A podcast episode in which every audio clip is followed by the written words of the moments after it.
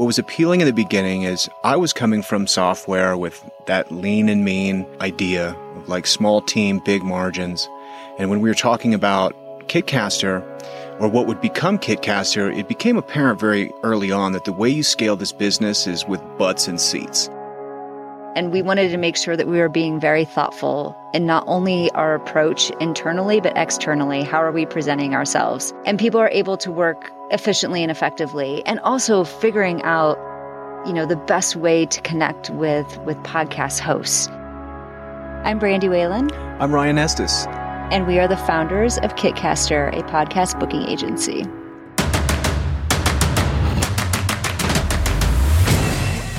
This is Code Story, a podcast bringing you interviews with tech visionaries who share in the critical moments of what it takes to change an industry and build and lead a team that has your back.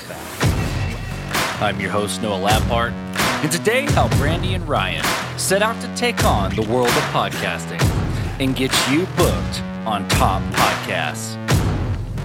All this and more on Code Story. Brandy Whalen and Ryan Estes are two different kinds of folks joined together in a unified mission. If you look up Denver guy in the dictionary, you will see a picture of Ryan in a flannel shirt with a dog, a truck, and speeding off to hit up his fishing spot. He's a family guy, trains in martial arts, and previously owned an agency. Brandy is not a Denver native. In fact, she grew up in Iowa on a turkey farm with 30,000 turkeys. Wow. She's married with three boys and likes to get in the mountains to hike or snowboard during the right seasons. In their prior roles, Brandy had pitched a client to Ryan for his podcast. As Ryan describes it, she's a great networker and instigator. When they both had the itch to do a new project, they looked to podcasting. After some initial validation, they confirmed that they had stumbled upon a need. This is the creation story of Kitcaster, the podcast booking agency. I had a podcast called the Denver Business Podcast maybe five or six years ago that was largely a founder's show. And Brandy was working in PR and pitched me one of her clients to be interviewed on the show, which went great. Brandy and I connected maybe after two or three of her clients had been um, on the podcast. And, you know, Brandy is just an absolute wonderful networker and kind of instigator, you know? So we're kind of getting breakfast and she's like, let's do something. What do you want to do? Let's do a project. I was like, okay, that sounds cool we figured podcasting is probably a good place to, to begin because largely that's that's how we had met. So at the time, I was building a crowdfunding company for kind of blue collar service workers called Career Funded. And I dumped a bunch of money and time into it, um, kind of a lean and mean startup model. And it was just kind of floundering. So I was really hungry for like a, a, new project. So we're like, okay, let's let's figure out something in podcasting. Podcasting has lots of moving parts, as you know. So we are figuring out ways we could be of service, but also to create a project that we could scale and that we could be the best in the world at. Because why else would you want to do something if you can't be the best? So we came up with an idea for a podcast booking agency. Both of us had history and experience in the startup world, and so that seemed like a good ideal customer. Um, so we put together a pilot program, kind of set out to see if you know this would be a service people would be interested in. My experience with bringing ideas to life is to be really diligent with kind of the validation process. So I always start any project with a hundred phone calls. See what I learn, you know, before I fall in love with a, with an idea and dedicate all my time and money to it. I, you know, I want to make sure it's got, it's going to have legs. This is three years ago. Brandy and I were talking. We really kind of fleshed out the offer. I called four of my clients and three of them bought it. I called Brandy and I was like really excited. I was like, hey, I think we got something here. And Ryan's so good at validating. I think I could like see it, but it was hard for me to think about how we were going to put it in motion and to almost create a SaaS model around our service. We both come from the the service world, marketing agency, PR agency, so we were both very concerned with scope creep. So how can we create something that is packaged and, and it's a monthly service and, and we're delivering monthly on that service? As we have promised. So it was really testing the waters and figuring out what made the most sense and then implementing the technology and systems to work most effectively. So from that point, we wrapped a brand around it, really worked out the tools we were going to implement the service with, and that following September, uh, we launched officially. Tell me about the first version of your agency. I heard the word pilot program, so maybe that's it. Or maybe it's the validation call. You take it where you want to, but the MVP, so to speak, of Kitcaster. How long did it take you to put together, and what sort of tools did you use to bring it to life? That was a big one. You it know? was. Because it's like once you commit to something, like, oh boy. Now, how are we going to do it? Yeah. what was appealing in the beginning is I was coming from software with that lean and mean idea like small team, big margins. And when we were talking about Kitcaster, or what would become Kitcaster, it became apparent very early on that the way you scale this business is with butts and seats. This is old school. We're going to create jobs. We're going to create a culture. As much as I've been scared away from that with, with you know the, the rise of B2B SaaS, it sounded really welcoming. I think I was kind of like lonely. The idea of building a culture was really appealing as Ryan said, it's people. And we wanted to make sure that we were being very thoughtful in not only our approach internally, but externally. How are we presenting ourselves? We don't want 15 different team members reaching out to the same podcast. So, how do we track all that information and make sure that it's organized and that we're not duplicating efforts and people are able to work efficiently and effectively? And also figuring out, you know, the best way to connect with with podcast hosts we set the task of like, okay, we know what we got to do. We're connecting top performers, startup founders, with great podcast hosts. What's the tool to do it? Early on, we used Trello. I think what we saw early on is essentially our podcast agents are kind of sales guys and sales gals. Like they're pitching, in this case, a conversation, and then either, you know, closed one, closed lost, or no response so finding tools that kind of worked in a sales capacity was where we started to lean towards and ultimately how we made decisions on the tools. Knowing a little bit from my traditional PR background, working primarily with journalists and podcast hosts are kind of journalists, but but it is a it's a different beast. Do you consider yourself a journalist, Noah? I, I see the parallels, but I, I don't consider myself a journalist. Maybe I am. Never been never been called one. You are. and and that's the thing, you know, coming from that world where that's who you're interacting with, and it is essentially it's it's a long form form of journalism. So uh, you know, just kind of figuring out what the best approach is and systematizing, but also knowing that there's nuances to it all. So, with, with any first version of anything, right, you've got to make decisions and trade offs. What you're going to start with, right, or and what you're going to delay. And it sounds like there was a lot of decisions and thought around people and coming from the traditional industry, but also a mindset of systems and SaaS. So, so tell me about working through those decisions and, and how you coped with them in the early days yeah there's there's those two considerations and more and trying to figure out how to best build a culture and then making sure that people feel supported through technology and also, are there gaps in what we do that we could develop a technology to, to support what we're doing? As Ryan said, we started out using Trello. We realized quickly that wasn't going to work for us. We pivoted. We pivot pretty quickly. I, I would say that when we when we're testing something and it's not working, and we've kind of turned it to each angle and it's still not working, we abandon and we find something that that works better. I think one of the strengths of Brandy and I's partnership is that we've been kind of entrepreneurs for, you know, 10 plus years. That is to say that all Kitcaster does is book entrepreneurs on podcasts. But that's not all we do. we knew there's going to be opportunity for people like, hey, will you produce our show? Will you book our podcast? Will you do this? Will you do that? And it's like, well, yeah, we certainly could do that. But now we're starting to dilute the brand and the clarity what we've achieved by having the clarity of we only book entrepreneurs on podcasts is creating really strong relationships with other people in the podcast industry. We know that we can be the best in the world at booking. We don't want to dilute the brand.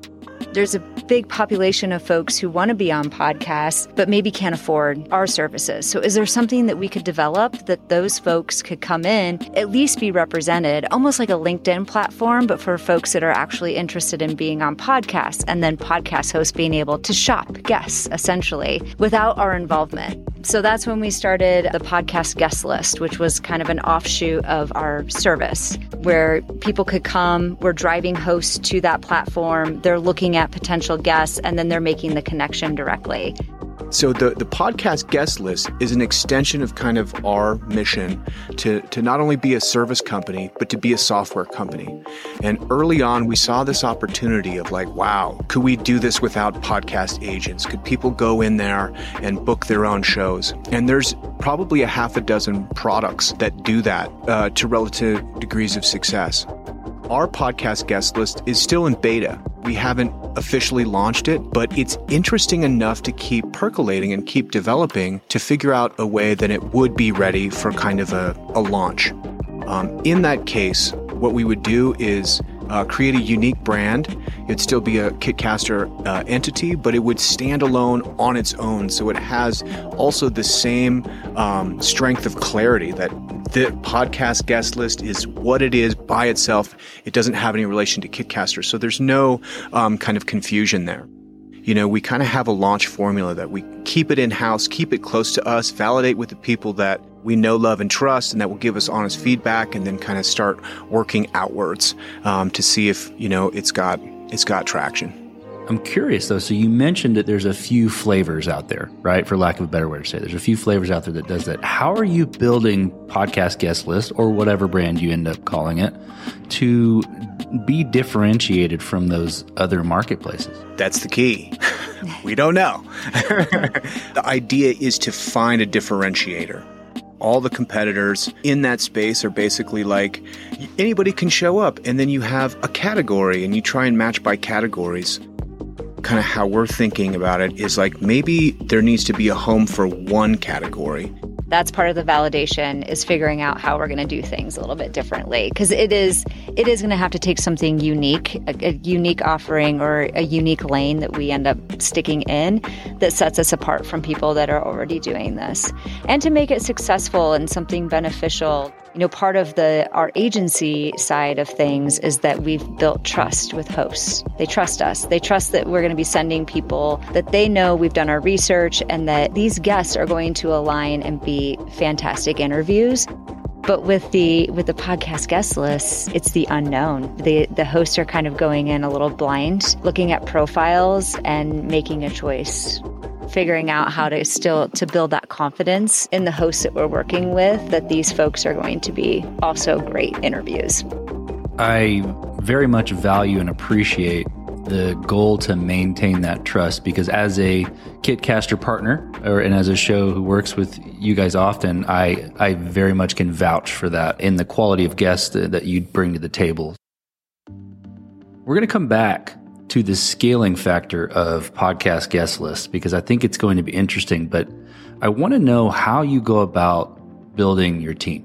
What do you look for in the people that you bring on to Kitcaster to indicate that they are the winning horses to join you?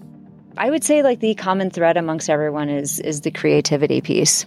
There's a lot of common characteristics amongst our team. Most everyone comes from a communications background, whether that be journalism, PR, creative writing. We have a lot of creatives on our team, and I think that that's a really important aspect to the characteristics of, of the folks that, that we surround ourselves with. It takes some creativity at times to essentially sell a conversation, a story, and to, to be able to tap into that, whether it be creative writing or just a different way to tackle a challenge. And also just everyone's just super self motivated. Like, I think that's something that Ryan and I really made clear in the beginning is that we never want to be micromanaging anyone Everyone knows we're very clear on what the expectations are, and everyone takes care of themselves and exactly what needs to be done. And we have a very supportive culture, too. Everyone jumps in and, and helps each other out.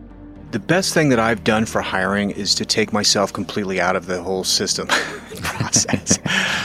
I have the nasty habit of falling in love with anybody I'm talking to. You know, early on, I was involved in some of the interviews and I would be like, they're great. And Brandy would look at me like, what are you talking about? Like, oh, they're not. Okay. Sorry. we have a director of operations and she's been with us since day one. And she's just got the the magic touch when it comes to bringing people onto our team. Yeah, we rely really heavily on on Katie, and she's she's done really well. We launched officially probably four months before COVID lockdown. You know, I think we have 19, 20 employees now and a few contractors. Um, so we've been hiring at a pretty good clip, you know, for a service based business.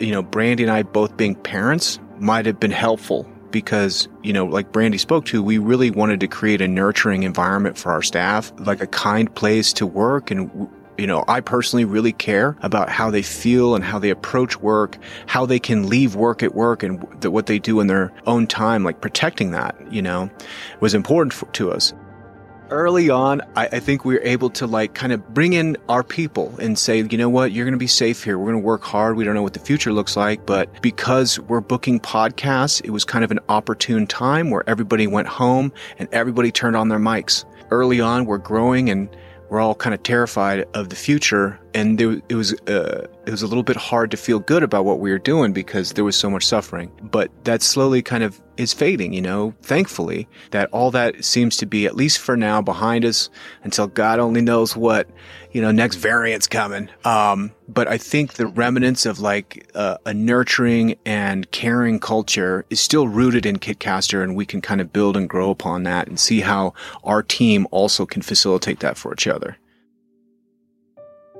Well, let's flip to scalability then. You know, it's interesting to think about scalability in two different forms the agency side, right, which is a different scalability problem, versus podcast guest list, which is perhaps a little more technology based. But tell me about how you approached both of those or are approaching both of those and how you're sort of fighting this as you've grown and gained traction.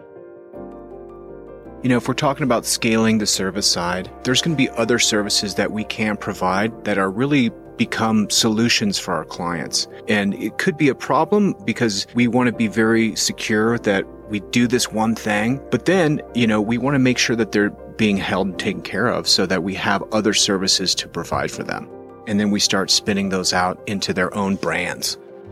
So, scaling the agency, scaling service is always about making sure that the clients are getting what they want. And if we hear somebody tell us five times that this is what they want, we'll figure out a way that we can add that in a way that makes sense with our bottom line, but also our business model. Being a new company, you don't have a lot of data and analytics to lean on. So, figuring out what's normal, what's a normal month look like, what is a above average month look like and what are our slow months and then figuring out how to scale on the agency side. Now we have a couple years under our belt so we can kind of see some of those trends if they continue to stay true to what they are. So we have an understanding of kind of where we need to grow and who we need to bring onto the team and in, in terms of additional products or the launches, we really, I mean, as Ryan was talking about before, when people come to us and they ask, hey, we started a podcast. Can you find guests for our podcast? Or I have these great interviews. What do I do with them? Do you guys create content? You know, we've had some PR agencies and other agencies reach out to us and they want to white label our services. And these were all the things that kept coming up continuously. So we've been we've been slowly launching beta brands around all of these things that people come to us and ask. You know, not only did we launch the podcast guest list, and that was a need that people were like, would love to work with you all. I don't have the finances to do that at this point.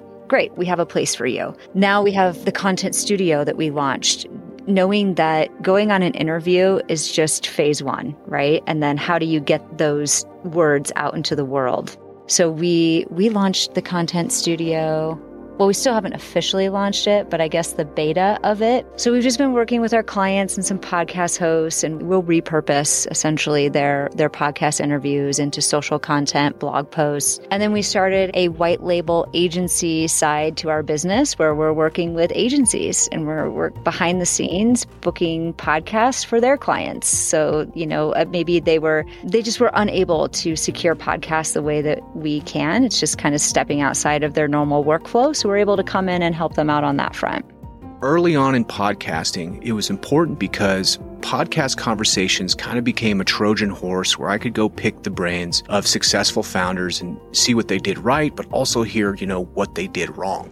What's so exciting about Kitcaster is we do that all the time. You know, we have very, very successful software developers, app developers, game developers, AI, machine learning, blockchain, everything you name it.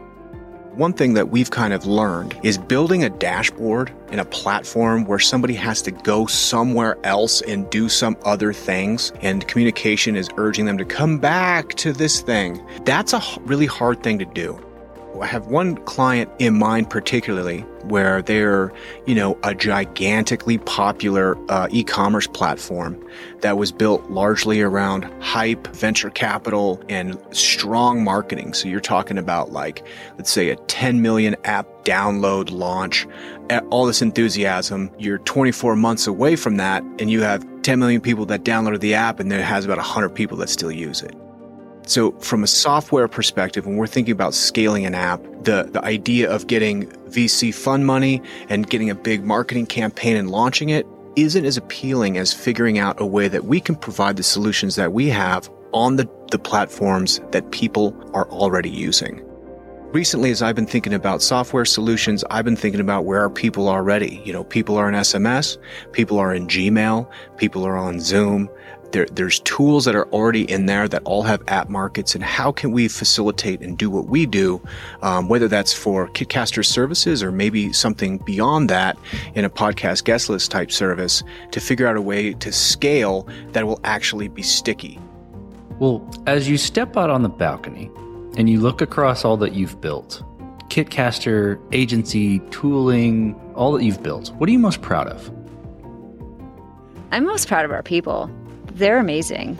And we do on Thursdays, we do a labs meeting, which is basically like bring new ideas.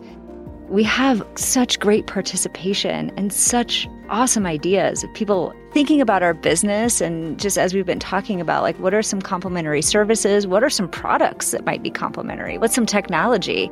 And people get really excited and they bring new ideas to the table and then they come up with a plan to test it out. And they know how we work. Like we're willing to test anything. We really are. Like you come with an idea, we will we will build it up and we will try it. So I am most proud of that. Like giving people the creative freedom to develop. I think Brandy and I both kind of approached that company culture from a place of human dignity. Like we really want to hire people that care and that have creative ability and just get out of their way. Last week we did kind of an annual party that we call KitCon, which is kind of a three day, we, we fly in our guy from Pennsylvania and everyone comes and just do fun team building stuff, eat barbecue, go bowling, that kind of thing. And, and then a big meeting. I made the mistake of putting the the first card of our deck was gratitude, and like I, I started to just thank the team and start tearing up immediately. And I look over at Brandy to like pass it to her, and she starts tearing up, and we're all getting choked up. It's the first deck of like a six hour meeting. I was like, oh no, how is this to go? So I got out of there really quick. I was like, I'll, I'll thank you all later. I can't, I can't do this now. I feel really fortunate, both with Brandy, you know, she's amazing. Um, we have such a, a, positive working relationship. It's, I, I'm really grateful for that and really proud of the team that we have and creating opportunities for them to develop professionally has been like really satisfying. Well, let's flip the script a little bit. So tell me about a mistake you made and how you and your team responded to it. Oh, well, we make mistakes every day. we actually have a whole process for, I mean, you know, we are handling so many different parts of booking folks on podcasts. We're handling scheduling. So, you know how that goes. I mean, just being the host of your show and connecting with guests, making sure everyone has the right technology, making sure everyone's technology is working. There's a lot that can happen you know, I think there's a lot of companies that say this and we we truly mean it. Like we feel like there's no podcast emergency. At times it can 100% feel that way if, if somebody can't connect, but whenever there's a, a problem, a mistake, the mistake could be on our end. We definitely own it and we do everything that we can do to, to just make it right. I can speak to a couple. Yeah, go for it. when I really feel bad though is when it like affects other folks on our team. The mistake that I make continuously because at my heart and soul, I'm a sales guy. I'm going to go close those deals. So in the past, I've definitely seen some bright red flags of clients we're bringing on board that I probably should not have. Actually, I most certainly should not have because of whether it's like kind of mental health issues or uh, who knows, a litany of problems, but a strength of having a very clear value add, but also like who our client is. We know our clients are funded startup founders, almost 90, 95%. If they're outside of that, like, okay, they're still interested.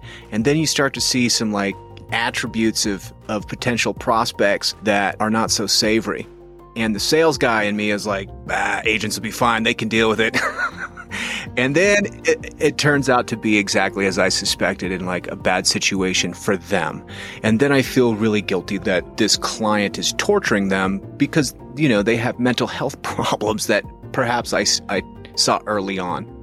Some of that minefield you got to walk through just to make sure you can trust your intuition, but also to to test it, you know, because that's the, the the problem with trusting your gut. Is you're like, well, maybe my butt my gut is crazy. We better make sure I'm onto something here creating a, a, a, clear pathway to identify folks and a very gentle and polite way to remove ourselves from their equation has been, I think, a, a, solution that we've worked on for a couple of years. And I believe we're getting better at treating all of our clients, honoring them, understanding where, where they're at in their career path doesn't need to intersect where we are with our career path. So I think if I can get better with that and I can make sure that the decisions that I'm, I'm making aren't going to negatively impact our team down the line, then I feel pretty good about making any other mistakes.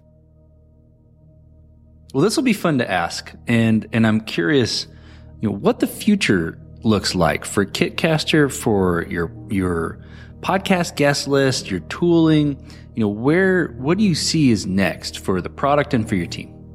We will continue to grow on the agency side. I think our goal for this year, we aim to have 200 agency clients, which will bring our team up to about 30.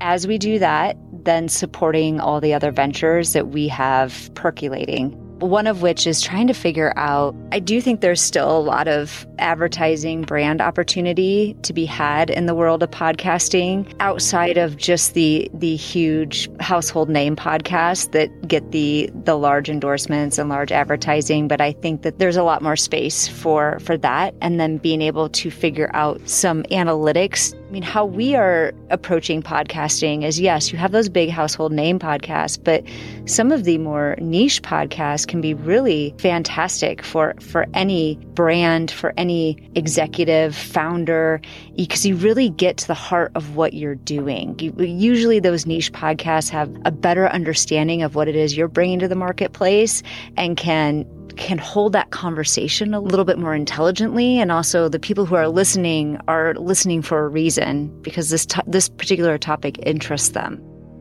but I would like to see more of that advertising getting funneled into some of those more niche podcasts where you have listeners who are interested in SaaS and scaling SaaS and, you know, different things that I think are important to a lot of technology brands who probably haven't necessarily, you know, the B2B world getting more into that um, advertising space. So I think that that's a, that's a place that I think Kitcaster might head in the next year or so. That's very, very exciting. I, I have lots of thoughts on that that I'd love to share I'm at, sure at you some do. point. I think speed and precision uh, is always what I'm going to be most excited about. The check being patience, you know, always working on patience, but providing just enough pushback on the team to be encouraging them, but also not overwhelming. The other thing I'm really excited about for the rest of the year is getting closer to uh, our clients and just people in general story. We're conversation people like you, Noah, you know, like interviews and conversation is important. And what we've also found from, you know, working with our clients is that the more they can kind of harmonize their past and really be able to pluck certain anecdotes and stories that will help endear them to an audience, the better they perform and the better they feel about going on podcasts, which which gets into kind of a more of a squishy kind of territory where you're talking about someone's story and how do you maybe kind of uh, uh, smooth the edges on on some challenging times and be able to speak to that? How do you cut the humble bragging a little bit and be able to really stand behind something and be proud of it without being arrogant? And like, there's a whole range and delta of like interesting emotions when you're using kind of podcasts as a medium. That's one thing Brandy and I have been working on and that we have set, set aside some time in the next couple of months to really dive into like, how can we provide a product that helps people communicate their story better? So let's switch to you both individually. Who influences the way that you work?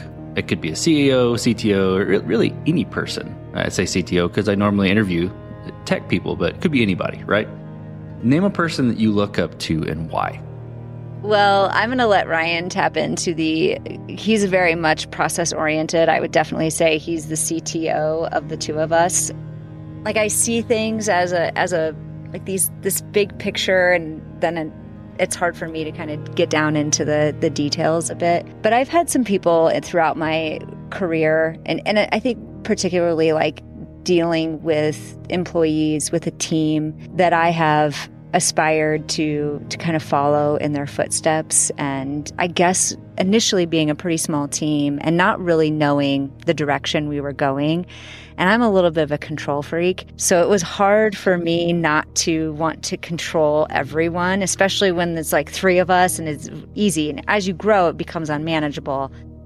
But I really looked to some of my mentors in the past of like thinking about how they let go and empowered people around them to make decisions you know to lift them up based on those decisions that they that they made i don't have anybody that i could point to specifically but i think there's been a lot of people throughout my career that have demonstrated what a good leader looks like and that's really what i'm i'm trying to do every day you know, for me, Brandy Whalen is the one person I look up to and admire. now, Brandy's great. She she may be a self-professed control freak, but she's very balanced and rooted, and I think it's it, it really is a, a, nice play to me because I am just all fire and hitting the gas. I'm just I'm a go person, so that's great. But I, I think both Brandy and I, what's been kind of instrumental in our business is you know we're big fans of Gino Wickman, the whole traction kind of like methodology, and we'll revisit that quarterly and slowly implement a lot of his tools in into our business. And I, I think that's done a really good job for kind of providing a scaffolding as as we're like you know kind of bootstrapping this thing as far as we can go. We talked about uh, mistakes earlier right? But a little bit different spin. If you could go back to the beginning what would you do differently or where would you consider taking a different approach? I, I actually don't know as if I would do anything differently. I think we definitely stumbled in the beginning you know, we were testing it out. We were really just trying to make clients happy, not really sure how to do that or what we were doing. And it was a lot of missteps along the way. I think we, you know, probably some of our initial clients, we just, we mishandled because we just weren't sure what kind of communication was needed along that path. I, I would say that that's probably the one thing that I would have changed, but I, I don't think there's any way that we could have actually known what needed to be done until we kind of fell on our face and then pulled ourselves back up and said, "Okay, how could we do this better?" Clearly, we're we're missing something on the communication front here, and we need to be in more constant communication than what we're doing right now.